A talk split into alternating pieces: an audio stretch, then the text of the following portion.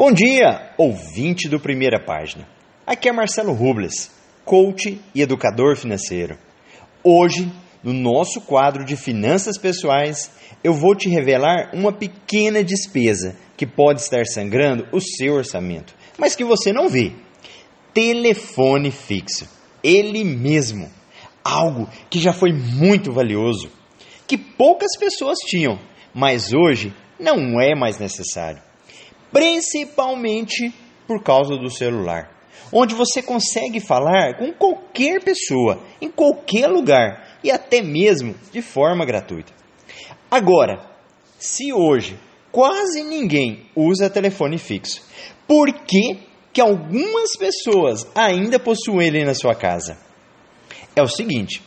Muitas empresas, quando vendem pacote de internet de banda larga ou até de TV por assinatura, condicionam o consumidor a adquirir o telefone fixo junto, dando a entender que teria descontos no pacote todo, e elas aceitam sem muito pensar. Agora, o problema disso tudo é que você acaba fazendo um pacote com um telefone fixo que não precisa e paga um valor para usar esse telefone todos os meses. E ainda tem um agravante nessa história. Essa venda pode até ser considerada venda casada, o que é proibido por lei. E você pode estar pensando, mas Marcelo, é uma pequena despesa.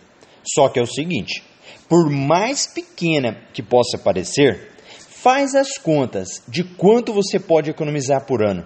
Se for 50 reais a mais que você gasta todos os meses. São 600 reais no ano. Ou digamos que você consiga economizar 100 reais por mês, são 1.200 reais no ano.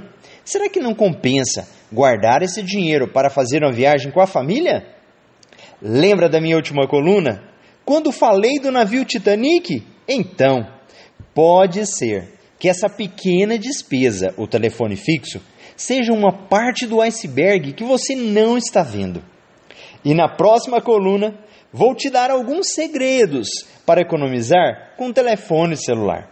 Lembre-se sempre: quem pensa, enriquece. Marcelo Rubles para o jornal Primeira Página.